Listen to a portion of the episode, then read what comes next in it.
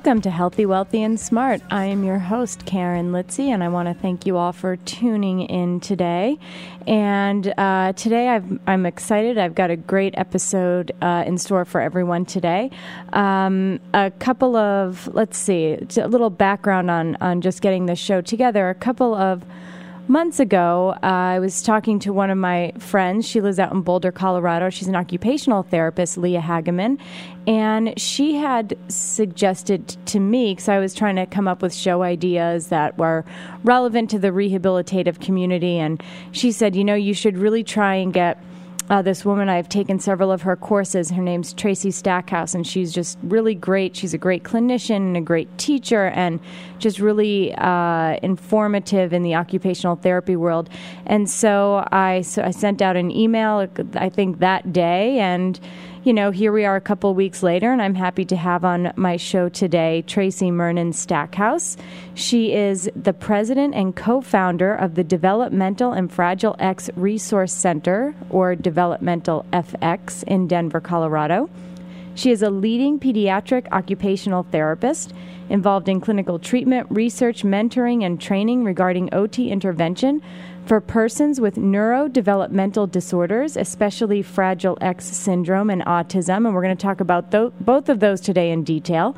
Uh, Tracy has her master's degree in developmental psychology, developmental cognitive neuroscience. She received her NDT training with Lois Bly. She is an SIPT certified and was the clinical specialist in sensory integration at the Children's Hospital in Denver, as well as the OT for the Fragile X Research and Treatment Center. Uh, Tracy continued her clinical and research work with Dr. Randi Hagerman at the UC Davis Mind Institute during its startup year.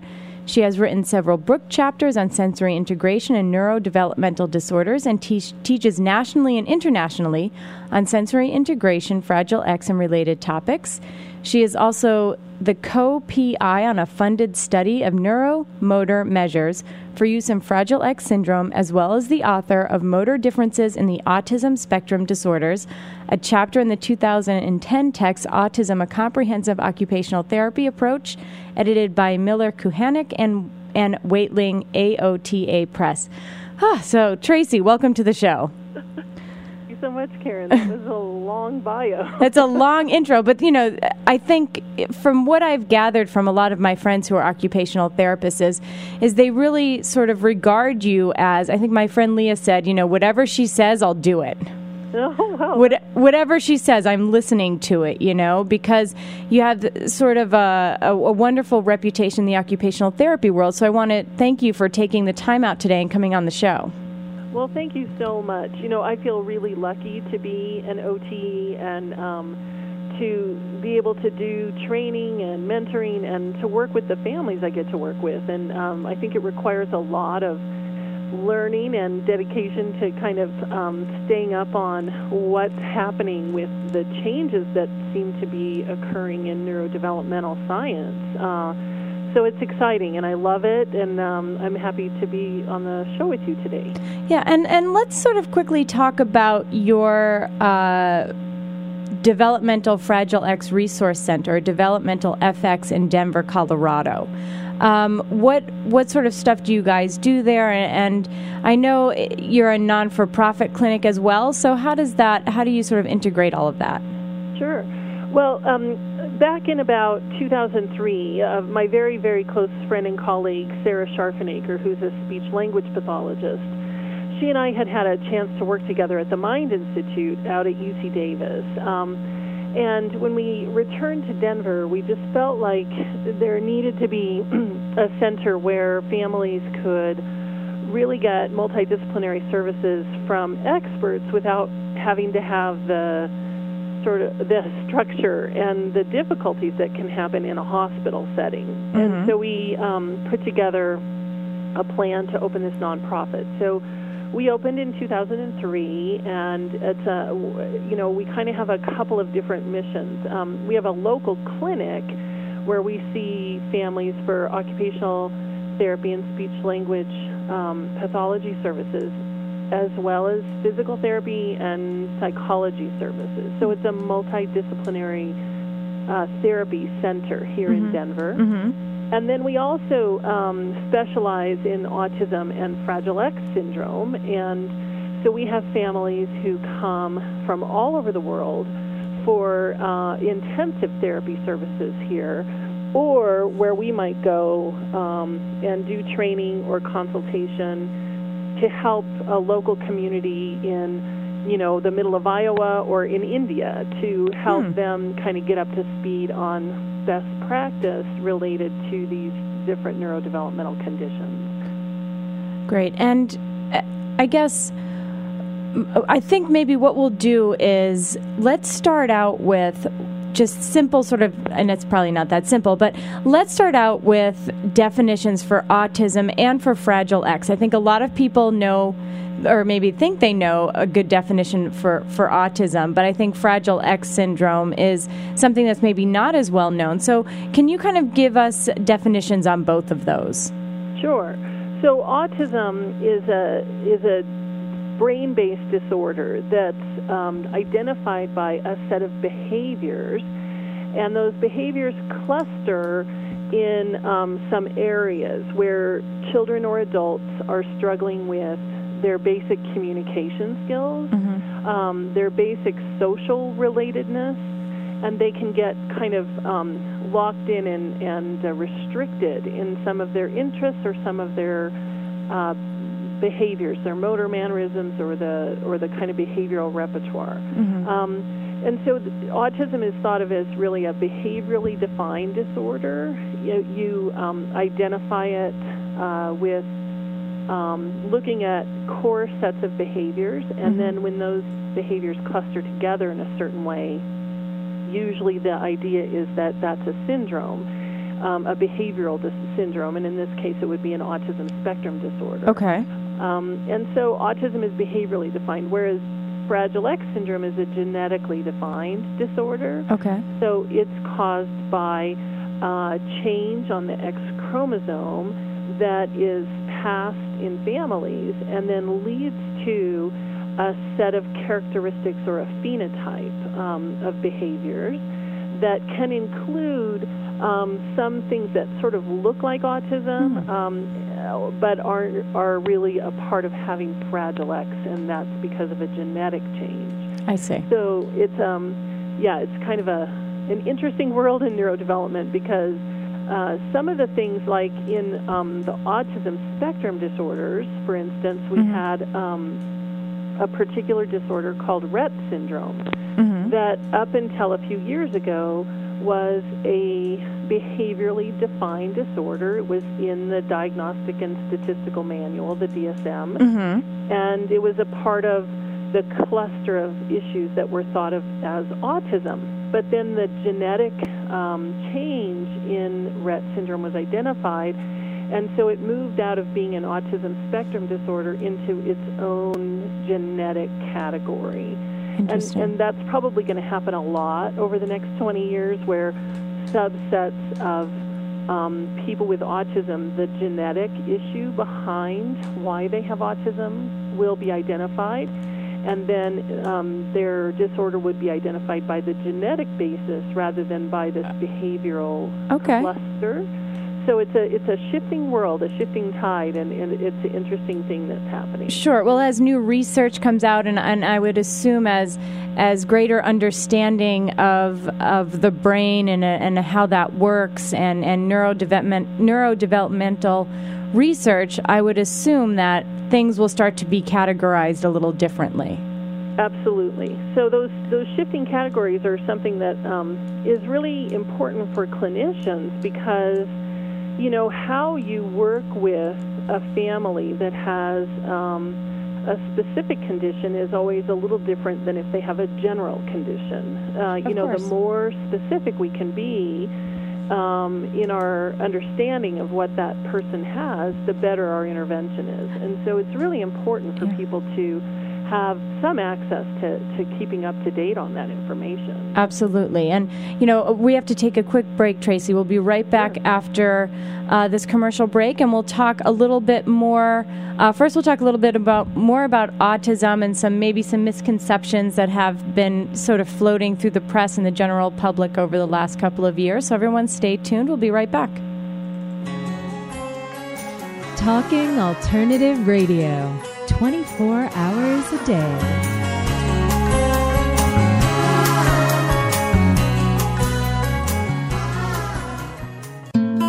How's your game? Want to improve your performance, focus, and motivation? Then you need Aspire Athletic Consulting. Stop second guessing yourself. Move your game to the next level. Bring back the fun of the sport. Help your child build confidence and self esteem through sports. Contact Dale at Aspire Athletic Consulting for a free 15 minute power session to get unstuck today. Your greatest athletic performance is just a phone call away at 801 604 0294 or visit aspireconsulting.vpweb. Motivational coaching for athletic excellence. Aspire to greatness. Are you fed up with talking points rhetoric? Everywhere you turn, it's left or right spin, ideology, no reality. In fact, it's ideology over intellect. No more. It's time for the truth. Join me, Larry Sharpe, aka the Neo Sage, Tuesday nights 9 to 11 Eastern for the Ivory Tower radio program. In the Ivory Tower, we'll discuss what's important to you, society, politics, business, and family. It's provocative talk for the realist and the skeptic who want to know what's really going on, what does it mean, and what can be done about it. So gain special access to the Ivory Tower listen to me, Larry Sharpe, your Neo Sage, Tuesday nights, 9 to 11 New York time. Go to ivorytowerradio.com for details. That's ivorytowerradio.com. The Ivory Tower is a great place to visit for both entertainment and education. Listen in Tuesday nights, 9 to 11. It will make you smarter. Money, time, happiness, success. Where's your breakthrough? Join me, Nora Simpson, as I bring you real world tools for combining financial smarts with spiritual purpose. As a consultant to CEOs, I've helped produce clear, measurable financial results while expanding integrity, passion, and joy. Share my journey as we apply the science of achievement and the art of fulfillment to create breakthroughs for people across the world, the people of Creation Nation. Listen to Nora Simpson's Creation Nation Fridays at 12 noon Eastern on TalkingAlternative.com. Hey, all you crazy listeners. Looking to boost your business? Why not advertise on Talking Alternative with very reasonable rates? Interested? Simply email at info at talkingalternative.com. Talking Alternative.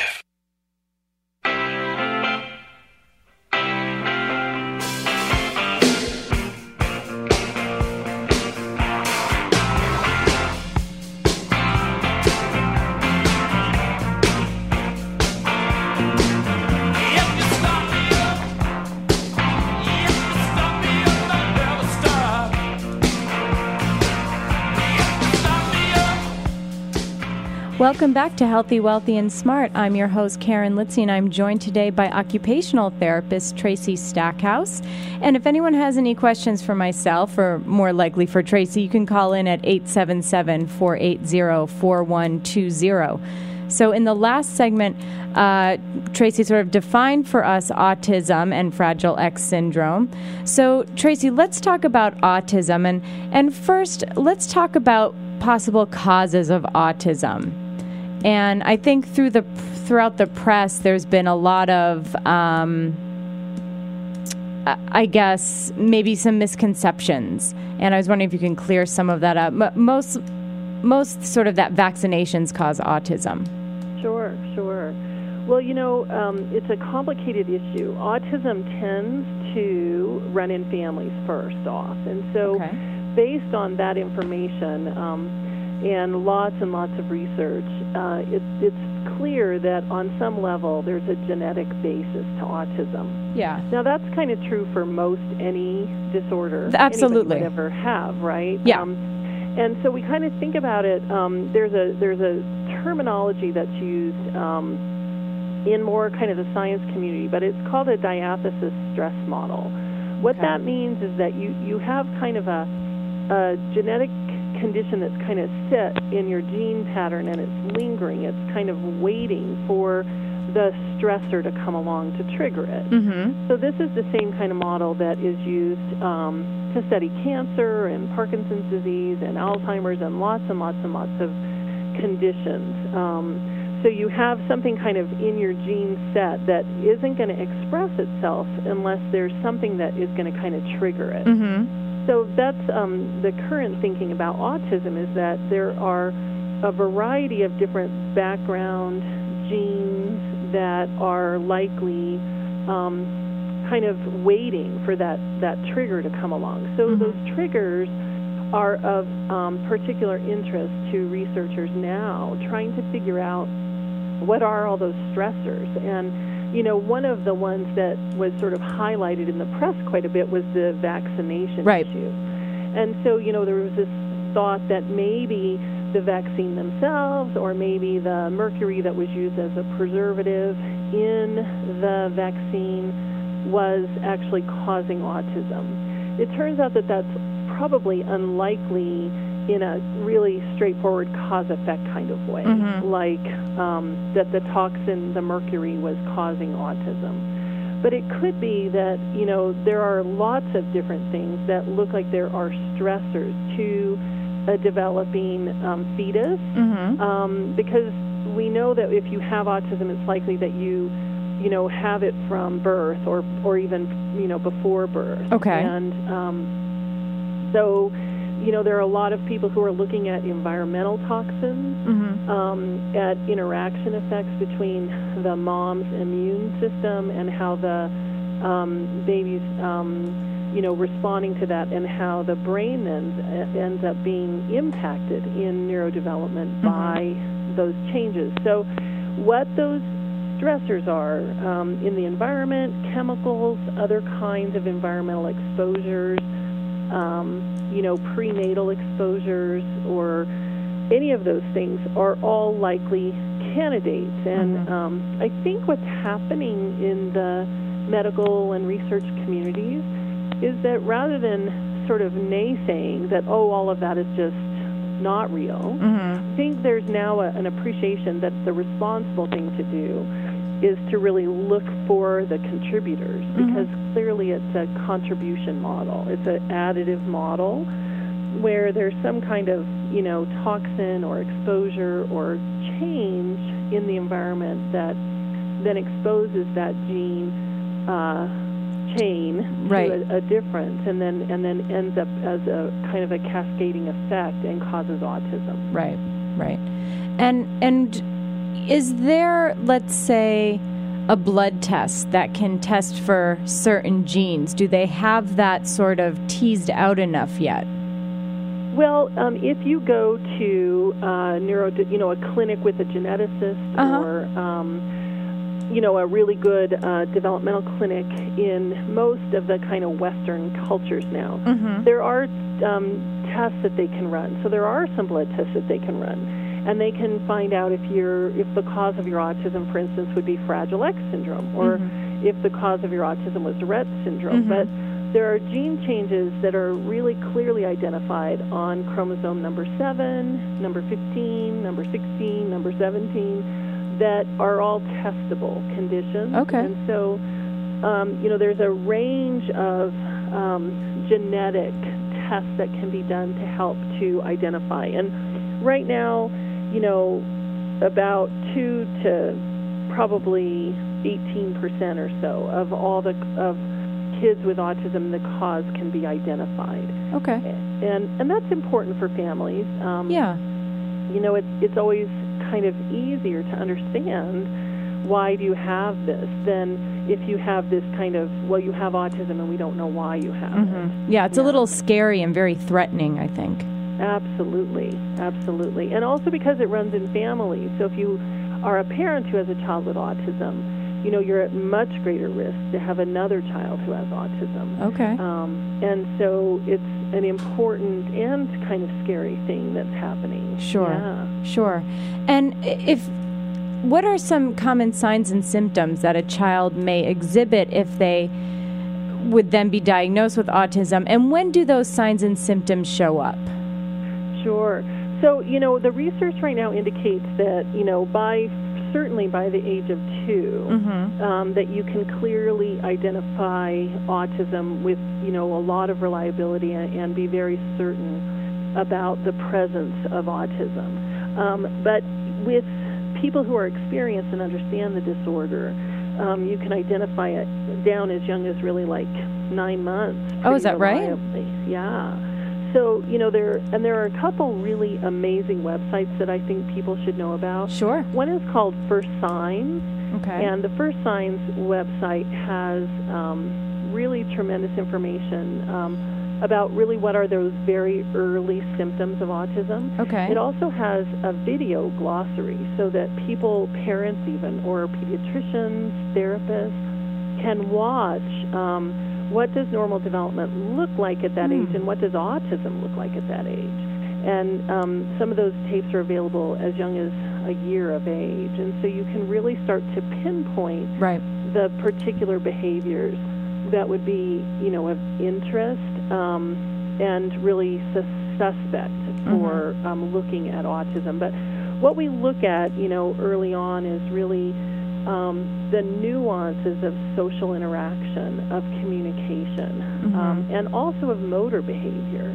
Um, it turns out that um, immature gross motor and fine motor skills are often involved in early um, presentations of autism. Mm-hmm. And some of that is starting to become of more interest to researchers as um, you'll see a child who, um, you know, maybe is uh, nine months old and interested in uh, a social opportunity, but then can't organize their body to move toward it.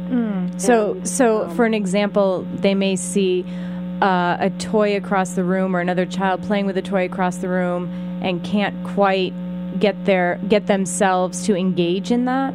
Absolutely. Okay. Absolutely.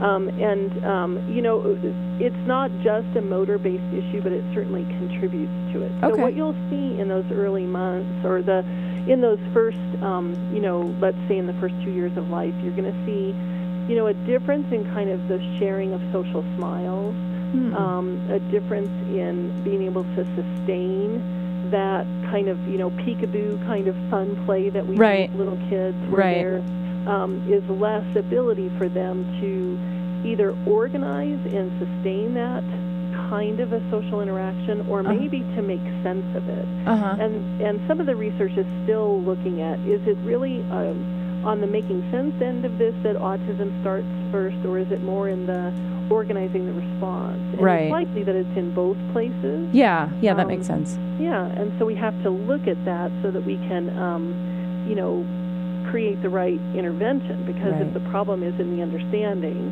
then you're going to target that for Sure. helping the child to put the world together, Right. and it- right. and vice versa. Of course. Great. So, you know, we have to take another quick break. We'll be right back. We'll talk a little bit more about signs and symptoms. And I have a question about a cause, but I'm going to ask you that after the break. So, Okay. uh, everyone stay tuned. We'll be right back.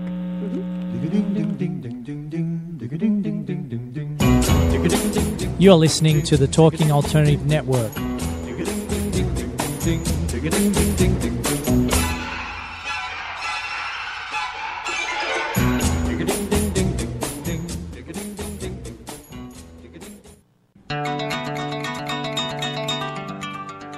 Hi, I'm Carol Ward from the Body Mind Wellness Program. Listen to my show for ideas and information to help you live a healthier life in body, mind, and spirit. You'll hear from terrific guests who are experts in the areas of health, wellness, and creativity. So join me every Thursday at 11 a.m. Eastern Standard Time on TalkingAlternative.com. Professionals serving community. Are you stuck in your business or career? Trying to take your business to the next level and it keeps hitting a wall? This is Sam Leibowitz, the Conscious Consultant. I will help you get to the root cause of your abundance issues and help move you forward in your life. Call me now and let's create the future you dream of. 212 721 8183. That's 212 721 8183. The Conscious Consultant. helping conscious people be better business people.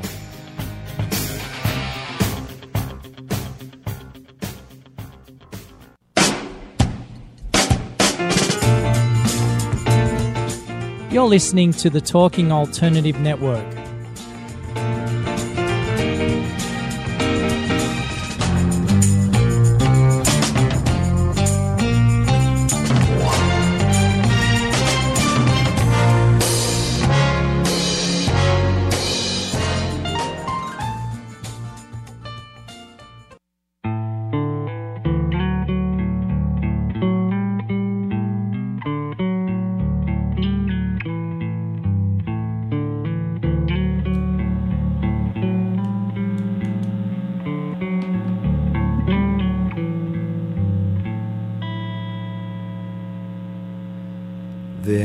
A firefly who shined as bright as the moon and the stars, with her guiding light seen through the night. Welcome back to Healthy, Wealthy, and Smart. I'm your host, Karen Litzy, and I'm joined today by Tracy Stackhouse. She is an occupational therapist and president and co founder of the Developmental and Fragile X Resource Center in Denver, Colorado. So, Tracy and I are. Uh, left off last segment, we were sort of talking about some signs and symptoms of autism. And uh, one thing that uh, Tracy said in the last segment was, you know, the child may have uh, sort of difficulty putting together and, and Tracy I'm going to kind of re- reword this and I may be doing it wrong but um, kind of having trouble with uh, maybe organizing their thoughts within a social realm or or maybe perhaps disinterested in things socially is that right Am yeah, I? well, what's what's tricky? You know, again, I think tricky. autism is complicated because it's a spectrum disorder. Yeah.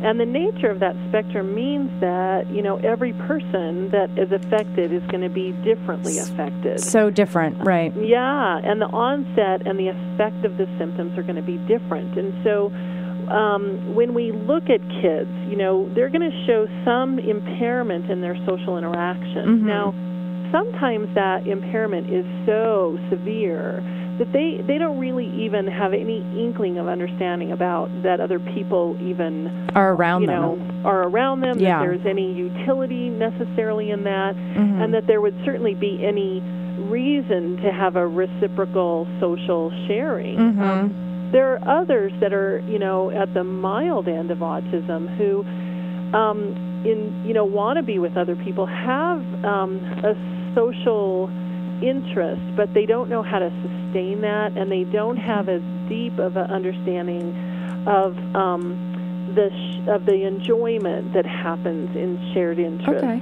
and so the spectrum is tricky and you know one of the things we have to be careful about is that you know some interventions are aimed at that really severe end. Mhm. and um, you know a person who has mild autism doesn't need that kind of intervention. They need a more nuanced higher level of Mhm. intervention. And so um, you know but there are commonalities and it really is a syndrome. And it turns out that um, you can look developmentally at how social understanding emerges. And in those that are more severely impaired compared to those that are more mildly impaired there are shared features. So they they have this kind of lack of reciprocity this lack of response that is um, rich and detailed and sustained. And and that's really common across the spectrum. And they all will share some problems with communication. So you'll see um, you know less use of gestures Hmm. less use of nonverbal communication Mhm. um, unusual prosody in their speech, so their voice, um, the pacing and timing sounds different um, once they're, you know, verbal. And so you're going to see communication differences. And again, that's going to be true in those that are more mildly affected or in those that are very severely affected. Mhm. Um, so you see that that nuance. And I think another important thing is that always up until now we've thought of autism as defined by this triad of symptoms. These social issues, and then the communication Mhm. issues, and then the restricted interests. But Mhm. um, in uh, pardon me, in 2013, we'll all start using some new diagnostic criteria Okay. and those are going to be uh, shifted into instead of a triad of symptoms into just a dyad of symptoms. And pardon me. That's okay. So that dyad of symptoms is going to look at how the communication and the social issues are kind of combined. Okay. And so it's going to merge those two into sort of one broader category. Mm-hmm. And then it'll look at um, the repetitive restricted interest and include um, sensory based issues, which heretofore had not been included Okay. in the diagnosis of autism, but in the future will be. Um, And why is how is that important to parents or important to clinicians? Well, it's it's really important partly because for you know, and especially as an OT, I think I'm very tuned into this issue that um, before people would hear that you know children with autism might have differences in the way they responded to their sensory world. They might be um, overwhelmed by the sound, or you know, by people talking to them, or looking at them, or touching them. Mm-hmm. And always before, it was considered to be a part of just their social deficit, that it was just because they didn't understand the social world. I see. And now it's really understood that, in fact, those sensory issues are a part and parcel to the disorder, Mhm. and they'll now be used as a part of diagnosing the disorder. Gotcha. So so rather than it just being part of that social issue that those sensory issues that these children may have are are, are more of a of maybe a physical issue. Exactly, a part of the neurology, a part of Mm-hmm. Right. the biology. Right, right, right. Absolutely. Mm-hmm. Okay. Um, and then I also, you know, one of my friends sent this question. I think I sent it to you also, but she went to a content. And this is more. This is kind of getting off of of uh, some of the signs and symptoms because there's this is a causative question. I just wanted your thoughts on it. But um, she went to a course a couple of years ago with Eileen Richter, I believe is her name. And in the course, one of her thoughts on the cause of autism was the back to sleep movement by always having your child sleeping on their back.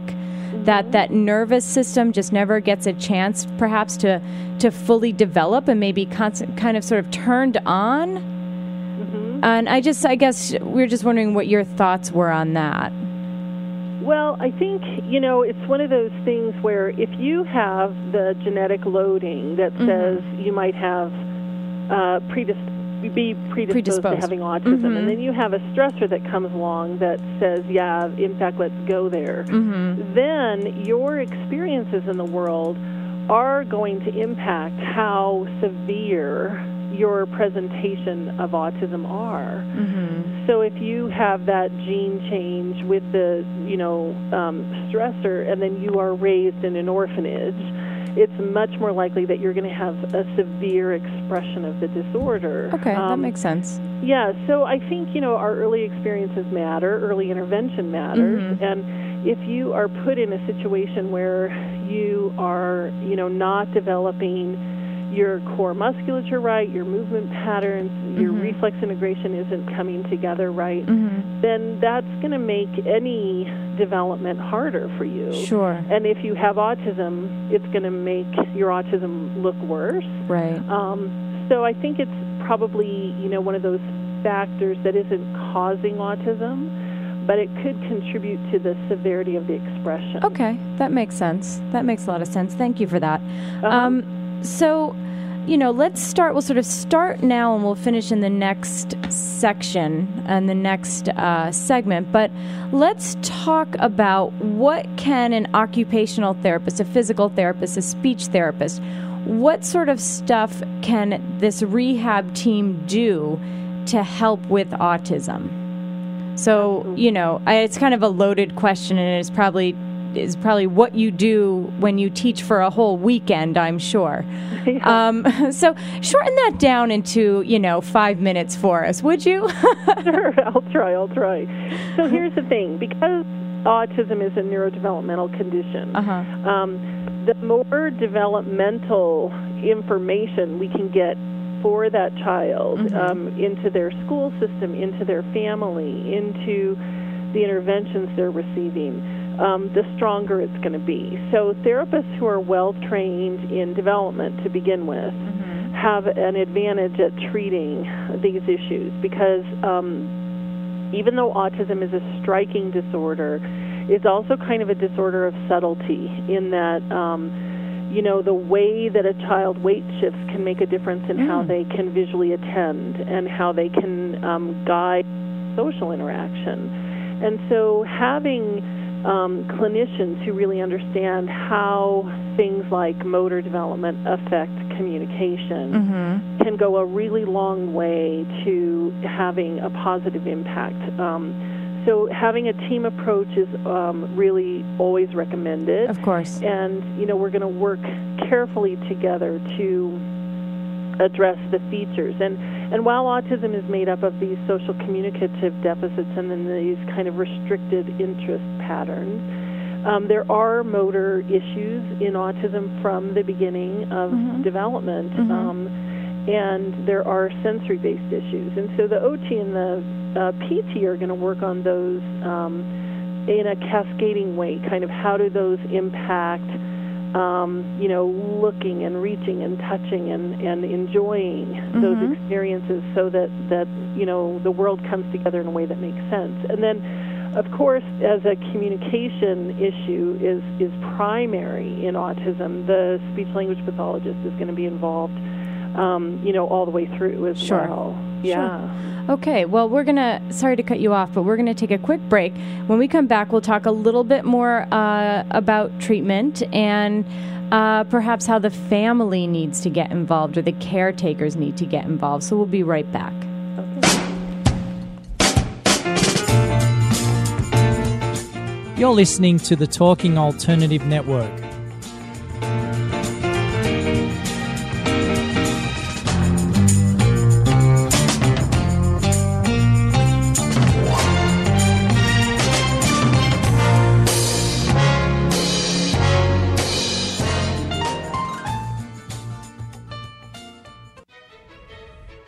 Are you feeling overwhelmed in the current chaos of our changing times? A deeper understanding of authentic astrology can uncover solutions in every area of life. After all, metaphysics is just quantum physics, poetically expressed. I am Montgomery Taylor, and I offer lectures, seminars, and private consultations.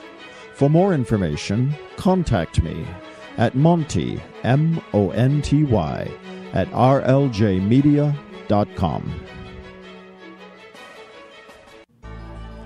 Are you suffering from aches and pains? Has traditional medicine let you down? Are you tired of taking toxic medications?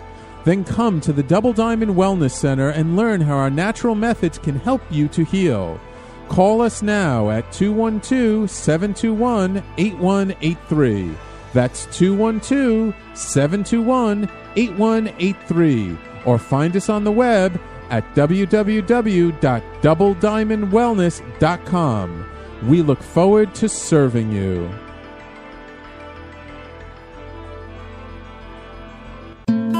How's your game? Want to improve your performance, focus, and motivation? Then you need Aspire Athletic Consulting. Stop second guessing yourself. Move your game to the next level. Bring back the fun of the sport. Help your child build confidence and self esteem through sports. Contact Dale at Aspire Athletic Consulting for a free 15 minute power session to get unstuck today. Your greatest athletic performance is just a phone call away at 801 604 0294 or visit aspireconsulting.vpweb. Motivational coaching for athletic excellence. Aspire to greatness. TalkingAlternative.com.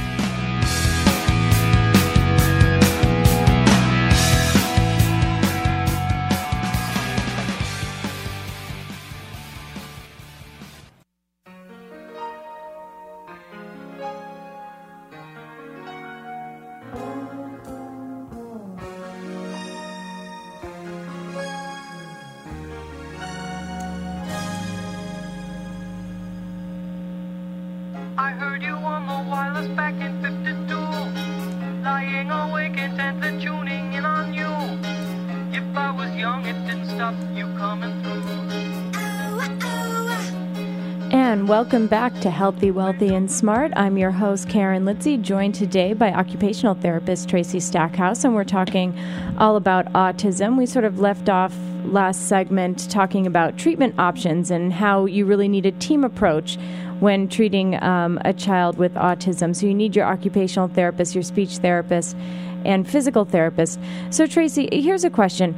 As a child is, again, keeping in mind that, you know, autism is on a spectrum and some children are mild and some are more severe.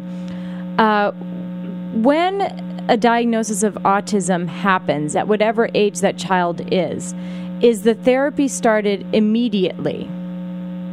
Yeah, we we would hope so. Yeah. So what you know, of course, what happens to a family is that they're they're kind of reeling, and it and it Mhm. doesn't matter, you know, if the child is high functioning or really really impacted by the disorder. Um, Mhm. it's quite a, a shock, and at first can be kind of devastating and overwhelming. Mhm. Um, one of the resources that's really fantastic is through Autism Speaks. Uh-huh. Um, they have a free resource called The First Hundred Days.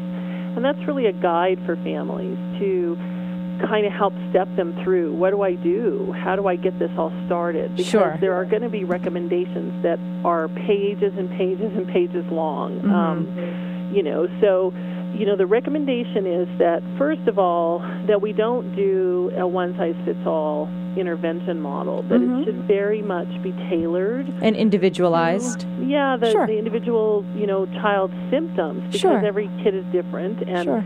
it and the treatment also needs to address the core symptoms of autism. So, you know, one of the things that can happen for any discipline is that they can kind of get lost a little bit in their own. Oh, I'm going to really work on this core postural development, Right. the PT.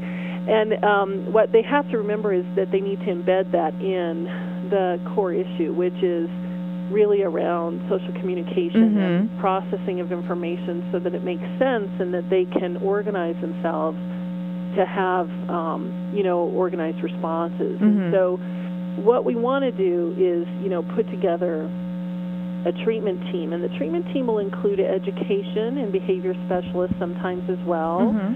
Um, and um, and then you know what we want to do is put together a package so that all of the breadth of development is being covered carefully um, and in a cohesive kind of coordinated manner and so that takes a lot of teaming and um, you know it's a huge commitment for for families Sure. to obtain that level of service and really most kids you know we're recommending between 20 and 25 hours of therapy, um, including school, including, you know, what the parents are doing in their daily routine. Sure. Um, but a lot of intervention in order to turn the tide on this thing and, and help kids to meet their potential. And and are there children who, let's say, maybe they're more on the mild to moderate? Can they phase out of needing therapy at some point, or is this something that they'll need for the rest of their lives? You know, it's kind of a peaks and valley kind of thing where um, there are going to be times in their life where they're going to be really making progress, and sometimes therapy then can really enhance and push them and Mm. help them to be a little even, you know, beyond where we were expecting. And then we, in those valleys when things are rough, we're going to, you know, kind of maximize and increase services. But there are other times where, yeah, you know, they're they're kind of in a good place and the family has resources in place and school is you know knowing what to do Mhm. and then and then it can kind of back off a little bit so it I definitely um waxes and wanes Mhm, mhm. um and there are kids who you know have a diagnosis of autism who later that diagnosis is removed um and that's because of really good intervention and the and the child responds well to Gotcha. the treatment Gotcha. yeah so that can happen it doesn't happen a lot we don't think of autism as being curable Mhm. um, at this point in time, but um, you know there are changes in medicine that are astounding right now. Yeah. So who knows? Yeah, who knows? And I guess, you know, talking from a standpoint of when the child gets early intervention care, let's say through the state or through their school, um, and this is just from my limited knowledge of, of how this works, but let's say, you know, the child enters into the school system and they are receiving at school physical, occupational, speech therapy. Um, as they get a little older and their symptoms let's say they are one of these children where the symptoms do decline, they sort of funnel out of that and then they no longer qualify for the, the sort of in school therapy. And how does that impact the child and how does it impact the family? What are the family's other options at that point? Yeah, absolutely. Well, all along, we often, you know, find that it's helpful for families to have some private therapy Mhm. to augment what's happening in the school. Mhm. Um, but you know, school districts in some places can be um, very limited in their funding. Yeah. And one of the things that happens is that, you know, the child becomes a middle schooler and suddenly there's no therapy available. That's right. Um, yeah, it happens most more frequently than it doesn't. And Yeah. So, in those situations, you know, those kids' needs don't go away. Um, and so, if they're staffed out of a service, it can be very hard to have that service, you know, come back in. Um, and even though those are supposed to be team decisions, they're often They're often not. decisions. Yeah, that's Yeah. right. In an ideal world, it's a team decision. Yeah, that's right. And so, you know, we really see that families are having to be advocates all the way along Yeah. through their lifespan of their child and, um, you know, finding services that are appropriate and then, you know, deciding which battles to fight because Mhm. sometimes it's better to just, you know, get the private therapist to to It is. work instead Yeah. of trying to spend two years fighting. Right. Um, and so there's all those issues that go on, and it's always, you know, when we're treating a child, we're not just treating the child, but we're really working with their family. Right. And um, Yeah, I was just going to say that. Yeah, I mean, it's you a know, family issue. it is. It's a fan because it, and if there's other children involved, I mean, it impacts the entire family. Um, you know, one of my friends has an autistic child, and she was on the show a couple of months ago, and she. What she did that really helped her child, and I'd love to know your thoughts on this, is they actually got a service dog for her through Service Dogs of the West. Uh-huh. And she said that it really helped her child's social interactions, especially if she were walking with the dog and saw someone else walking with the dog. She was much more likely to go up to that person and start a conversation. I think she's six now. Uh-huh. And engage in conversation and, and speak to the other dog. And I just was wondering what your what your thoughts are on sort of service dogs for some of these children. Yeah, absolutely. I think I, it's a growing trend, and I think the benefits you highlighted are exactly the reasons why. You know, um, dogs aren't very. Um, they're very warm. They're there for your needs, and they're pretty um, responsive. And you know, they aren't as contingent as people are. Right. And sometimes it's a lot easier for kids to relate to animals than it is to people. Um, so we, you know, horseback riding therapy and Mm. service dog use are both um, a- areas where children with autism oftentimes sort of start to show that they actually have some level of social drive and interest and understanding that it's uh, harder for them to show with people, Mhm. and so it can be an avenue to opening some doors for them. Um, you know, we really have to be careful to to not say no because some entity somewhere says, "Oh, we can only do these three rigid interventions." Right. Um,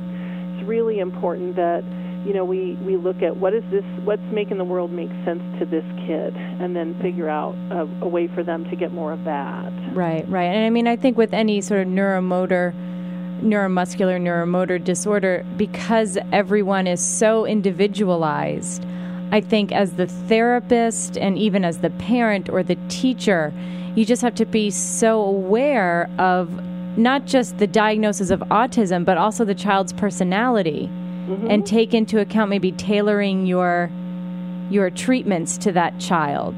Absolutely, absolutely. You know, I mean, we've worked with kids who, you know, the way in was through music or was Mm. through, um, you know, skiing or through. Oh, you're in um, Colorado, yeah. Swimming or something. You know, just finding something that really clicks for them. Yeah. Um, and you know, these kids are going to be in intervention for a long time, so Yeah. we want to be careful to make sure that they're engaged and Yeah. not just having it done to them. Right, right. So take away, we sort of the sort of operator model versus, you know, so you don't want to be just the person operating on this child, but you want to be more of an interactor.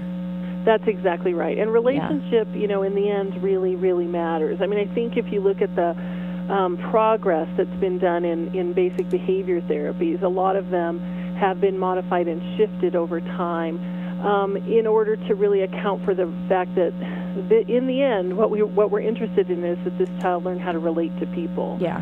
And the relationship part and the social part is really the the driver, the most Yeah. critical thing. So, you know, these kids can respond well sometimes to early, you know, discrete trial type of um, behavioral training. Mhm. But after um, a while, that that fatigues for Yeah, everybody. it gets old. And, you know, they need to get embedded in relationship Yeah. and in meaningful engagement, Yeah. in things that make sense and give them joy, and and that they can share that with people. And so, um, therapy isn't like one size fits all, and it doesn't stay the same. What you do with them at age two is different than what Mhm. you do with them, Mhm. you know, as they grow and change. Sure. And and on that note, and a very important note at that, we're going to take a quick break. We'll be right back. We have a couple minutes to kind of wrap it up. So everybody stay tuned. Talking Alternative Radio, 24 hours a day.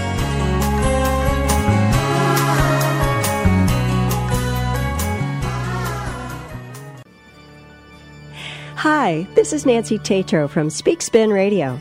Speak Spin Radio is an exploration of the world of communication, how it happens, and how to make it better.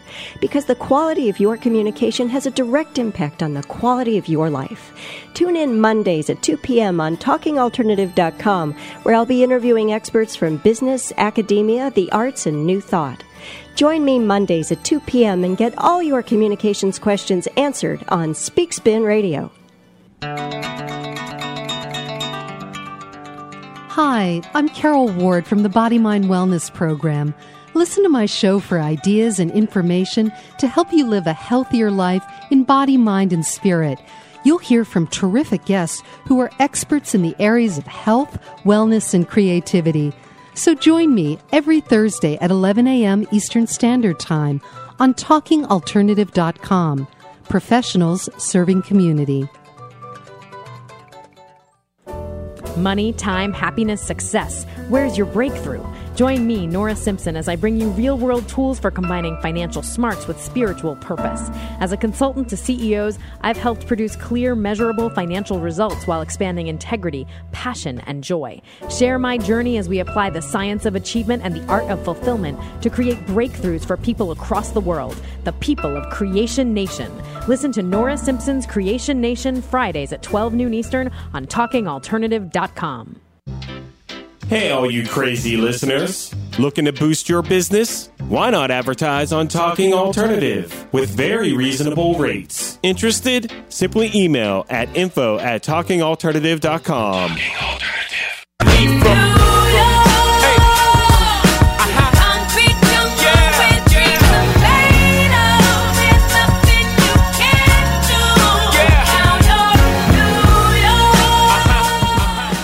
welcome to welcome back to Healthy, Wealthy, and Smart. I'm your host Karen Litzy, and joined today by Tracy Stackhouse, a wonderful occupational therapist and president and co-founder of the Developmental and Fragile X Resource Center in Denver. So, Tracy, before we wrap things up, if anyone had any questions, how can they get in touch with you?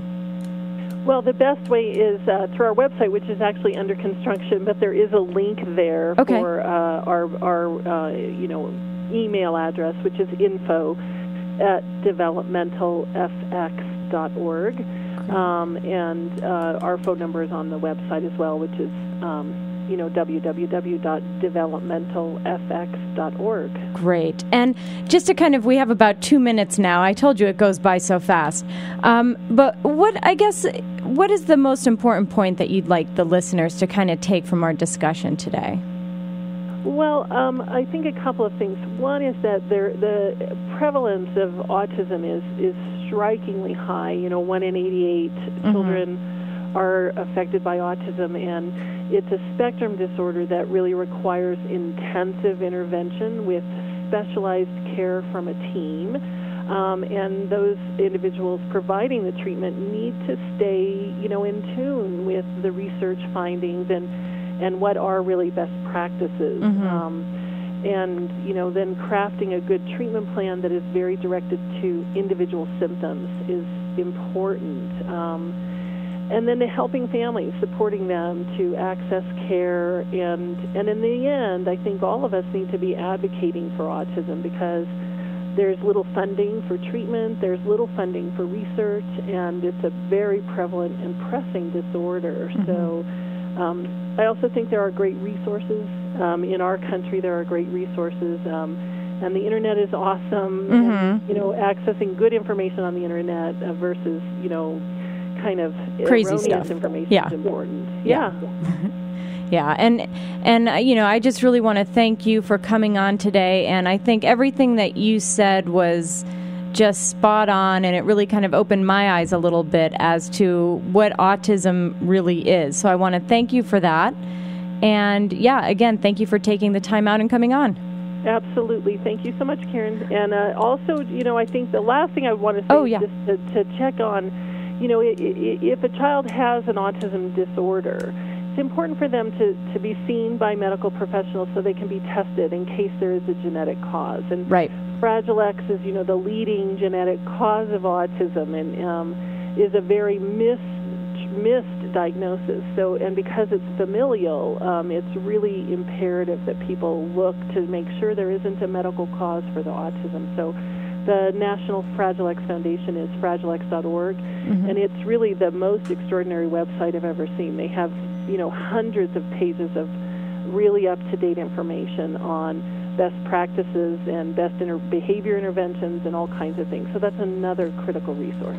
Great. And thank you. s- Yep, that's great. Thank you so Thank much you. for sharing. All right. And Uh-huh. everyone, thanks for tuning in and stay healthy, wealthy, and smart. Thanks. Bye bye.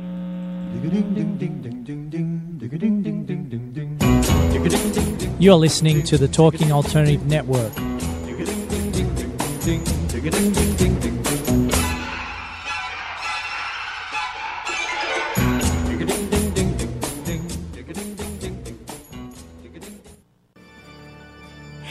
Hi, this is Nancy Tatro from Speak Spin Radio. Speak Spin Radio is an exploration of the world of communication, how it happens, and how to make it better.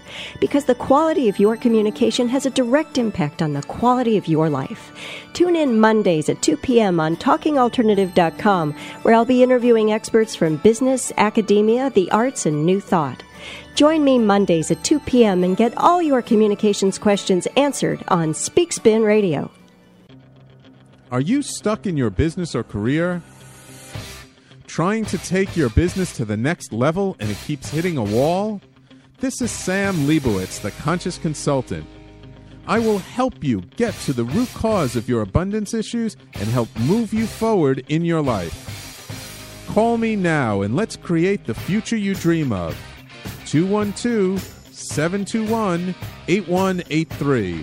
That's 212 721 8183. The Conscious Consultant, helping conscious people be better business people.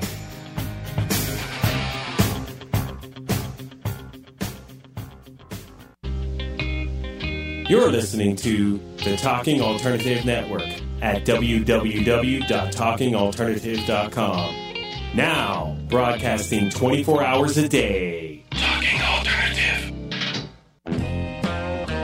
This is Tony Martignetti, the aptly named host of Tony Martignetti Nonprofit Radio. Big nonprofit ideas for the other 95%.